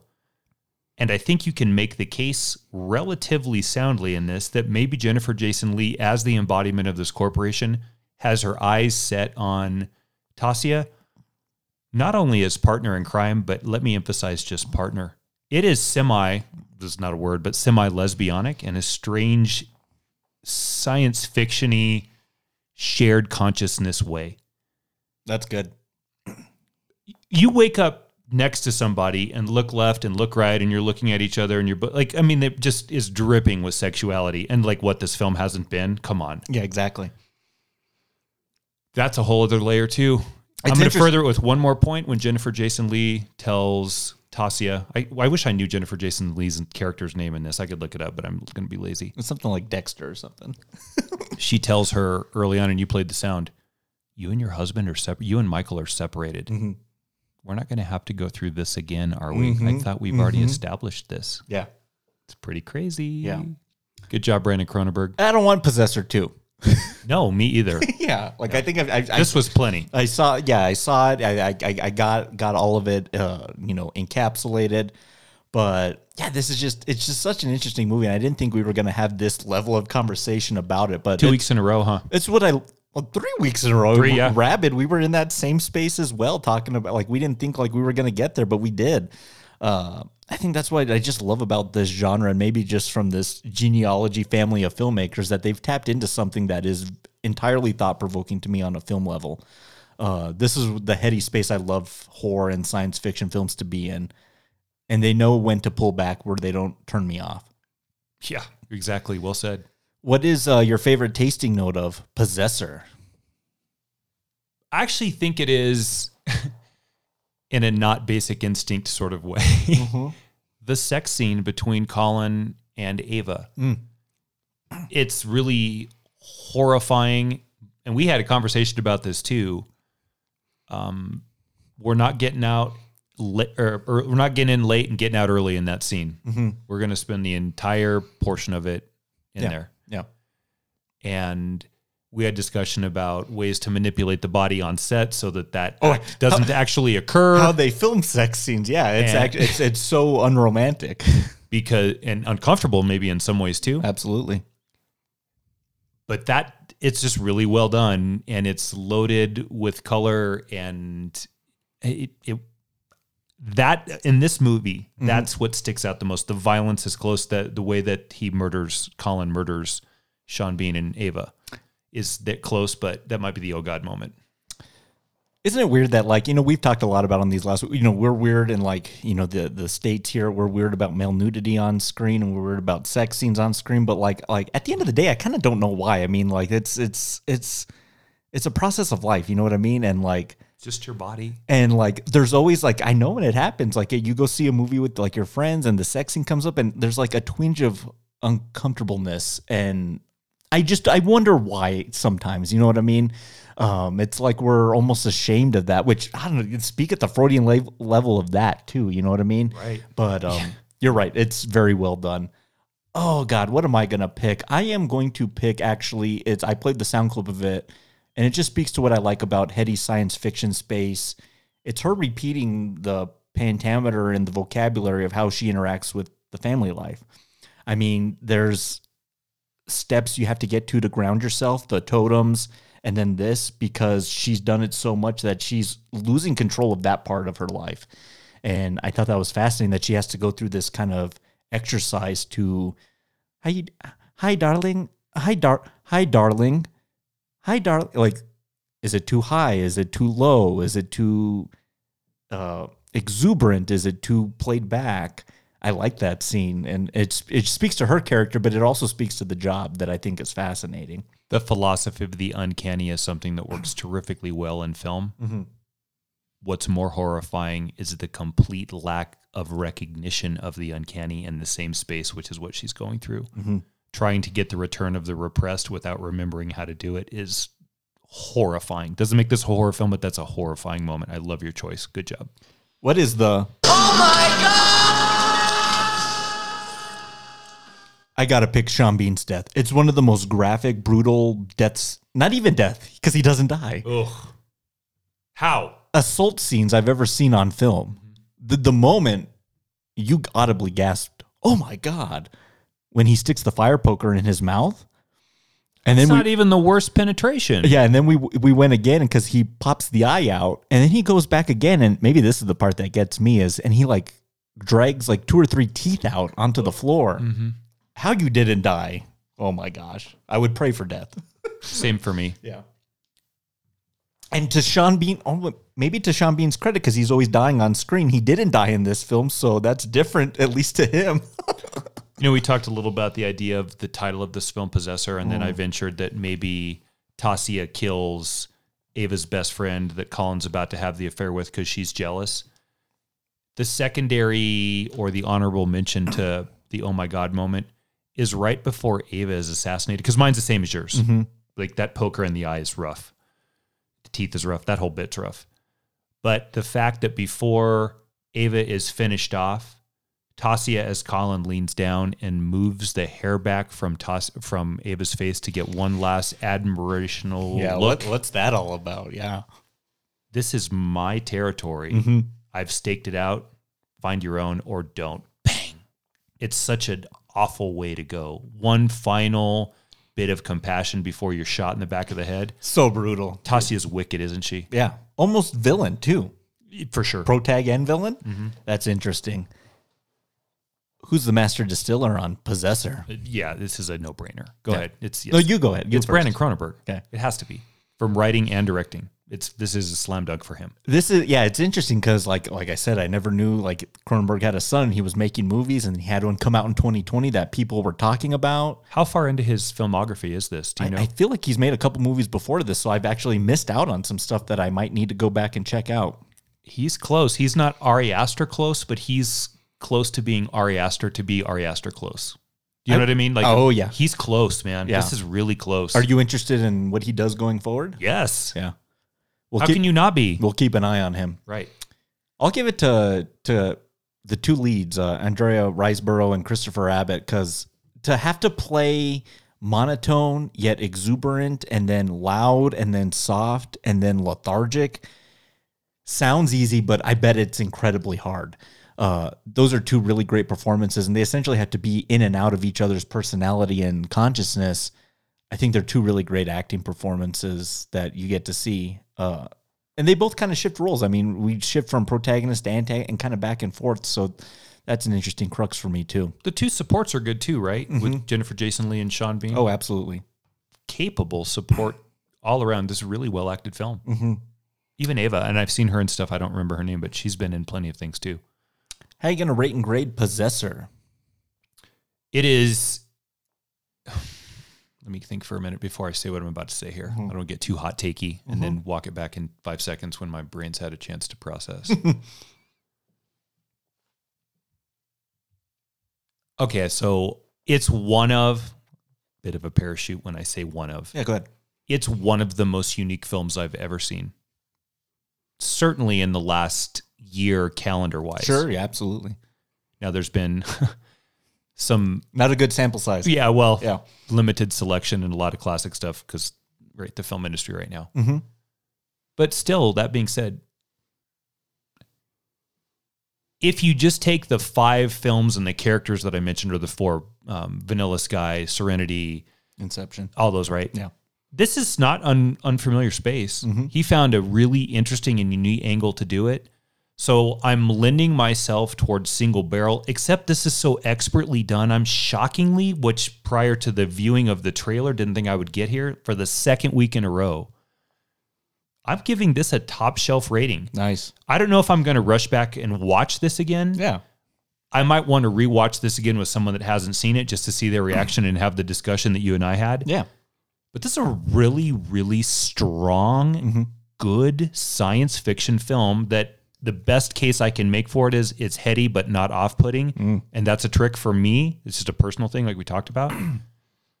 yeah, top shelf, man. This is a really, really good film. Awesome. What about you? Yeah, before like I said before this, I probably would have kind of come in here with like maybe just like a call. Call, yeah. Just kind of middle of the road, but That's kind of what I thought too. Coming back to it a second time and I, I watched it again so to, to record the sound and then I watched it again with you so I'm, I think I'm three viewings in here and like I, I picked up like there's even a scene we didn't even talk because it's just so meaningless but just like we talk about setups and payoffs a lot I mean when Tasya goes back to the first time back to Michael's house we see her eating an apple and kind of cutting it and I it's kind of weird people cutting and just bite into it Yeah. and that's her action when she's first implanted in Colin's body. And Ava's like, You're acting kind of weird. That's like a throwaway moment, but kind of not. You know what I mean? We've established something that she's comfortable doing, cutting an apple in this particular fashion.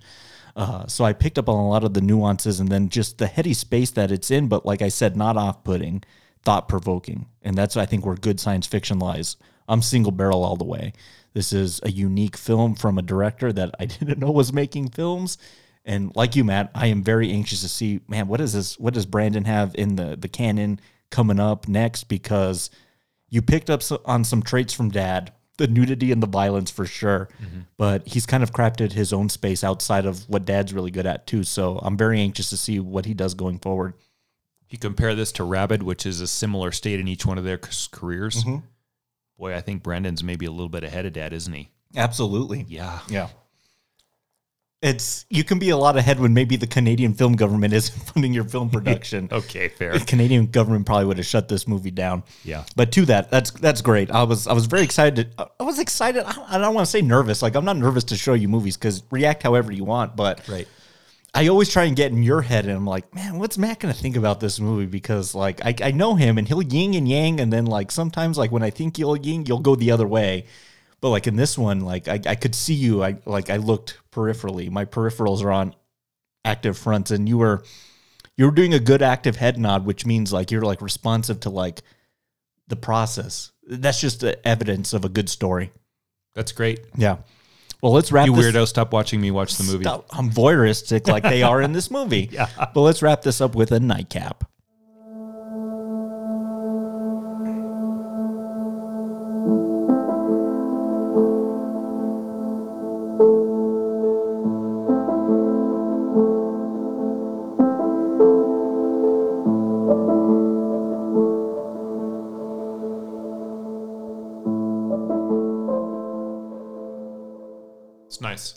It's it's, it's it's a mellow score, but then atmospheric and visceral when it needs to be. So, talking about Brandon Cronenberg, the nepotism that sometimes works in the Hollywood space, the son of David Cronenberg. I just want to talk about too, because like when I first broached the subject of uh, Cronenberg cast with you, I don't want to say you were lukewarm on it, but that you It's were you Yeah. were kind of like, yeah, that sounds good, but like, okay. I think you've had a pretty good time with these three films. Like, Yeah. I think in a way that even you didn't really expect. Yes. And that's what I love about doing this show is we find ways to like I'll- like I'll never forget like this is like this is like a a, Walk down nostalgia lane. a walk down nostalgia lane of Rye Smile films. But when we did Nightmare on Elm Street Part Two, Freddy's Revenge, you came in. We didn't watch that together, but you came in and was like, I got to tell you, I was like, I thought this movie was terrible. And after the show, you're like, I didn't think we would be able to go longer than like 40 minutes talking about that movie. And th- I think it, we went like an hour and 40 on that one. And that's just through conversation, you end up like, yeah, you're right. You, you bring up an aspect and it like we go down a path and like there's interesting things to talk about. And this is what I love about this show. It's like it you don't expect it to happen and then it happens. We had a conversation off mic this week about the fly in the exact same space for everybody. We, Mhm. had a couple, we do speak not just on mic, we speak plenty off mic too. Mhm. And the fly came up, and a gleeful acknowledgement of where that got and how we got to where we got to. It's happening a lot. Mhm. Uh, we've been lucky with the film selections, I think, haven't we? And I mean, it's, the material helps. Absolutely. You you can you can put lipstick on a pig, but when it's a really pretty pig, it's funner to talk about. Funner, like that word, funner.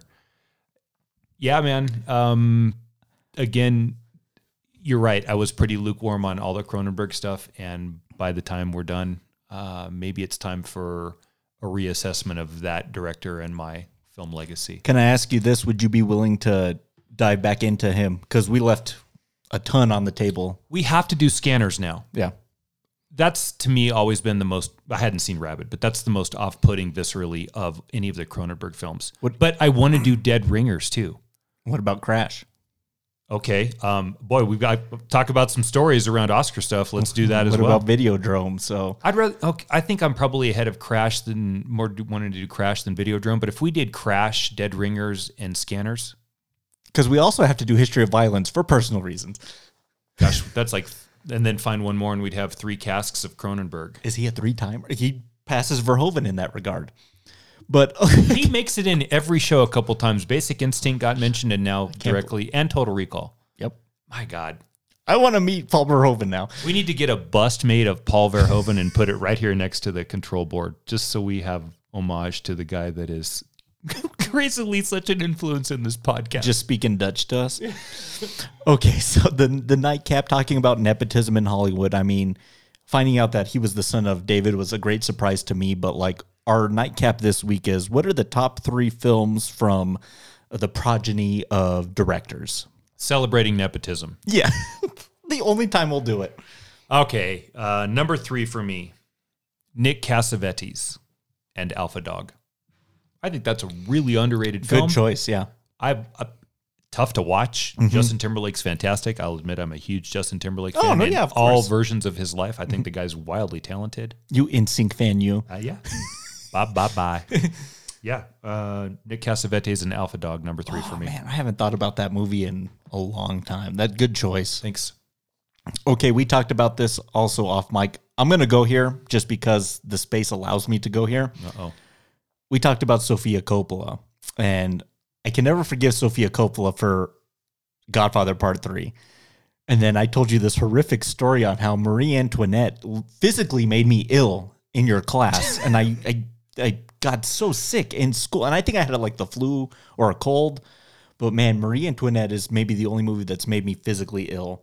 So there's something to that. But I do have to say, my number three, I got to go Lost in Translation. I know we've talked a lot about Bill Murray and kind of the weird character he is, but that's Bill Murray at his most like restrained. And that's the film that arguably made Scarlett Johansson, you know, what she is now. And there's just something to an interesting companion film. Those two never get together in that. It, it reminds me of Harold and Maude, but they I was just gonna say Harold and Maude. but they do get together in that movie, which is even weirder. But it's just them kind of hanging out and finding a friendship when they're just so estranged in their own personal lives. And I think the backdrop of I think it's Tokyo is interesting to me. It's the only time I've been on board with Sofia Coppola, and I, I love the ambiguous ending. I love their performances, and it's a film I won't watch it all the time, but it's a film I do enjoy. I'm not actually surprised that you chose that. I'm a little surprised that Sofia Coppola made the list. Mhm. We have had a tendency to talk about what are not standard relationships or bromances on film. That's a bad way to say it. No, but no, buddy movies. yeah. From Bad Words to Lost in Translation Mhm. to Perfect World to Harold and Maude just now. There's a lot of really interesting material when you put two unlikely friends together and watch them go. Which just put a bug into my ear on how we can finally get Don John on the show. Okay. But off mic, we'll talk about that. Sure. Good. I like it. Number two, This person almost was disqualified for the list for some of the latter entries, which I'll get to, but is going to make it. And it's uh, Rob Reiner for Stand By Me. But he almost gets kicked off the list for two films. First and foremost, Rumor Has It is one of the most atrocious films of all time. Oh, yeah. And I think When Harry Met Sally also sucks. But Stand By Me doesn't. So that makes it at number two for me. it's interesting. He's also my number two.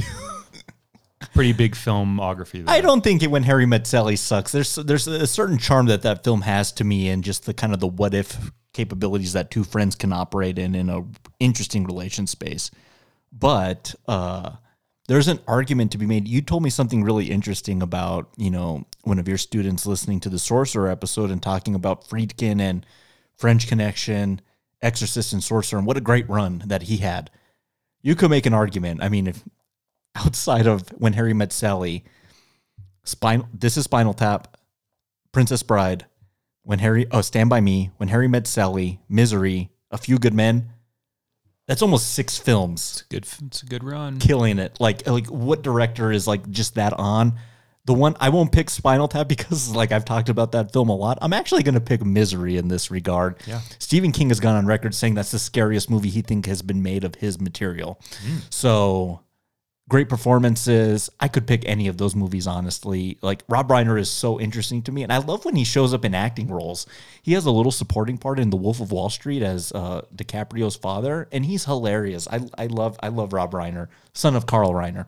As much as Meathead pisses me off in a lot of pieces of his life, there's a couple of films that you just mentioned that I have to give him credit for. I'd love to have the talk someday about Spinal Tap because I would argue, and not to be too hot takey here, that movie is more about the talent of Christopher Guest than it is That's fair. Rob Reiner. That'd be a fun conversation to have, but not today. I think that's fair. I mean, most of that film is entirely improvised. Yeah.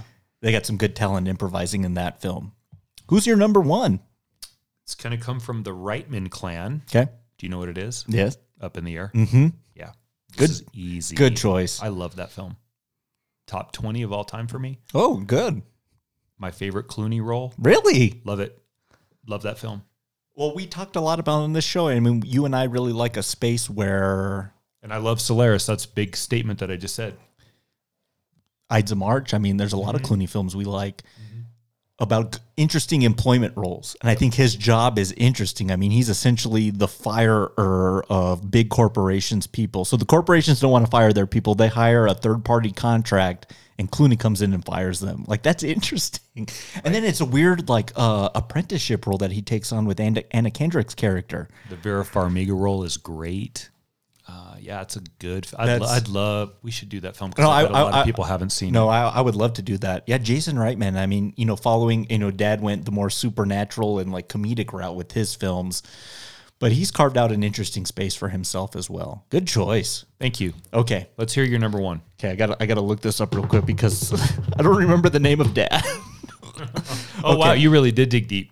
Okay. So when looking at film history, I mean, you know, the just to me, the advent of film with with Thomas Edison and silent film is entirely fascinating to me. And when I say silent film, the first thing you probably think about is Charlie uh, Chaplin, Buster Keaton, c- comedy.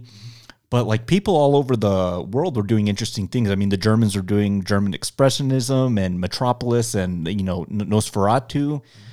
I mean, the Italians were also doing their own thing to help get their film program off the ground. One of those people was named Roberto Roberti. I could give you 10 guesses. You probably wouldn't guess what his son is, but he was important in getting the Italian film program off the ground, which is, you know, we couldn't just rely on what we were doing here in the States with the Hollywood system. Other countries were figuring out how they wanted film to look and feel and do their own thing his progeny has arguably made some of the best movies ever made of man by the name of Sergio Leone. Wow. And the film I'm going to pick today is Once Upon a Time in the West. Love it. Uh, I could have went Good, Bad, and the Ugly. I could have went Once Upon a Time in America, but Once Upon a Time in the West is a truly unique Western film, uber violent, and a career performance from Henry Fonda. Uh, that's my choice. That was a deep, like you said, this was kind of this was a little hard to find. You know, because kind of why do you want to follow in your parents' footsteps? You kind of want to carve your own path, but when you're so invested in film, I see why the, all our entries went that way. Uh, so that was an interesting path to get to Leone, but it kind of led me down like film creation and the silent era and Italian film system to get to him, which was really cool. I think if you are the progeny of an Italian filmmaker, you have found an instant fan in Jesse. Mhm. Two of the three. That's a good choice, man. I, that good job. That's a deep dive. Yeah. I'm surprised a little bit that that's your favorite Sergio Leone film. I didn't know that. I love that movie too, but that's It's that one or Good and Bad the Ugly. Sure. I mean, they're close. I mean, they're both expertly, and those are t- entirely different westerns than what we were doing over here around that same time. I mean, Sam Peckinpah was drinking Old Forester 1920 and just killing people by the wayside Right. and doing crazy like hot tub scenes with with, with people. And Sergio Wild Bunch, yeah. Sergio Leone was doing, you know, the same type of violence in Moody westerns. Exactly. I mean, it's it's it's, it's, Yeah. it's very fascinating to me. Charles Bronson's really good in that movie as well. Claudia Cardinale, who can for oh my god. Uh, To- yeah. God bless Claudia. Yeah, I know Claudia we've been talking about a Western cast at some point. I mean, like, where would we even start? Because the Leone stuff warrants talking about. We have to touch on John Ford, obviously, and the stuff with John Wayne. We have to do Peckinpah. And Pa. And there's just so much stuff in the middle there that's also good, like 310 to Yuma, the remake, not the original. Uh, you know, even stuff like, uh, you know, Budd Boetticher westerns with Randolph Scott. I mean, there's so many You know, what'd be fun to do with that is give like six selections and let Rye Nation vote on the three that we would do. That would be pretty interesting. That would be fun. I actually saw an interesting video last night when I was going to bed on it was it was WTF happened to this movie on Joe Blow videos on the making of Tombstone. Oh. Which I had no recollection of. The director got fired about two months in because he was incompetent. They hired George P. Cosmatos to come in, who had directed Rambo First Blood Part 2 and Cobra, to just supervise. Kurt Russell essentially directed the rest of that movie. Wow. And and then Kevin Costner was making his own Wyatt Earp at the same. There was like a weird rivalry between them, and then Bull Durham was wrapped up into that as well. It was It's a good movie. It uh, worked was out. good. That's a good I, film. I think Tombstone's great. Me but too. Excellent, Matt. This has been a lot of fun talking about Cronenberg and our future plans, and talking about Possessor and you know everything about this. So March is going to be a, a fun month for for you and I, both in new space, but then also in the new cast we're going to get into coming up in March, and we're returning to some familiar territory, much to the chagrin of Matt and myself. But there's some big stuff coming up. I think on March 18th, we're on HBO Max. We're finally getting whether we care or not, uh, the Zack Snyder iteration of what Justice League was supposed to be, and it's in a like a four hour format. So like like we're gonna build up to that, but uh, before we're gonna spend some time with uh, some DC films. And Matt, we're gonna cover a film next week that is easily in my bottom ten worst films I've ever seen in my entire life. Suicide Squad. I can't believe we're doing this. And we teased it out at the beginning of the episode when we did DC Rock Gut about a year ago uh, with Batman and Robin and BVS. We did peanut butter whiskey and grape soda. And we made our own PB and J drink in our mouth. I guess we're gonna do the same thing again because we love you, the fans, and you can watch us suffer on air. But we're gonna mix it up with some strawberry esque soda, maybe Fanta or Orange Crush strawberry version. Right. And that's what you have coming to you next week. Matt, I'm going to try and go into this movie with an open mind. Okay. It's going to be nearly impossible for me, though, because I'm going to be irate at how great the marketing was for this film and the end result product that is just, oh, it's, it's bad. This is a bad movie. Maybe Margot Robbie can save it for you. Yeah. You know, and she's good.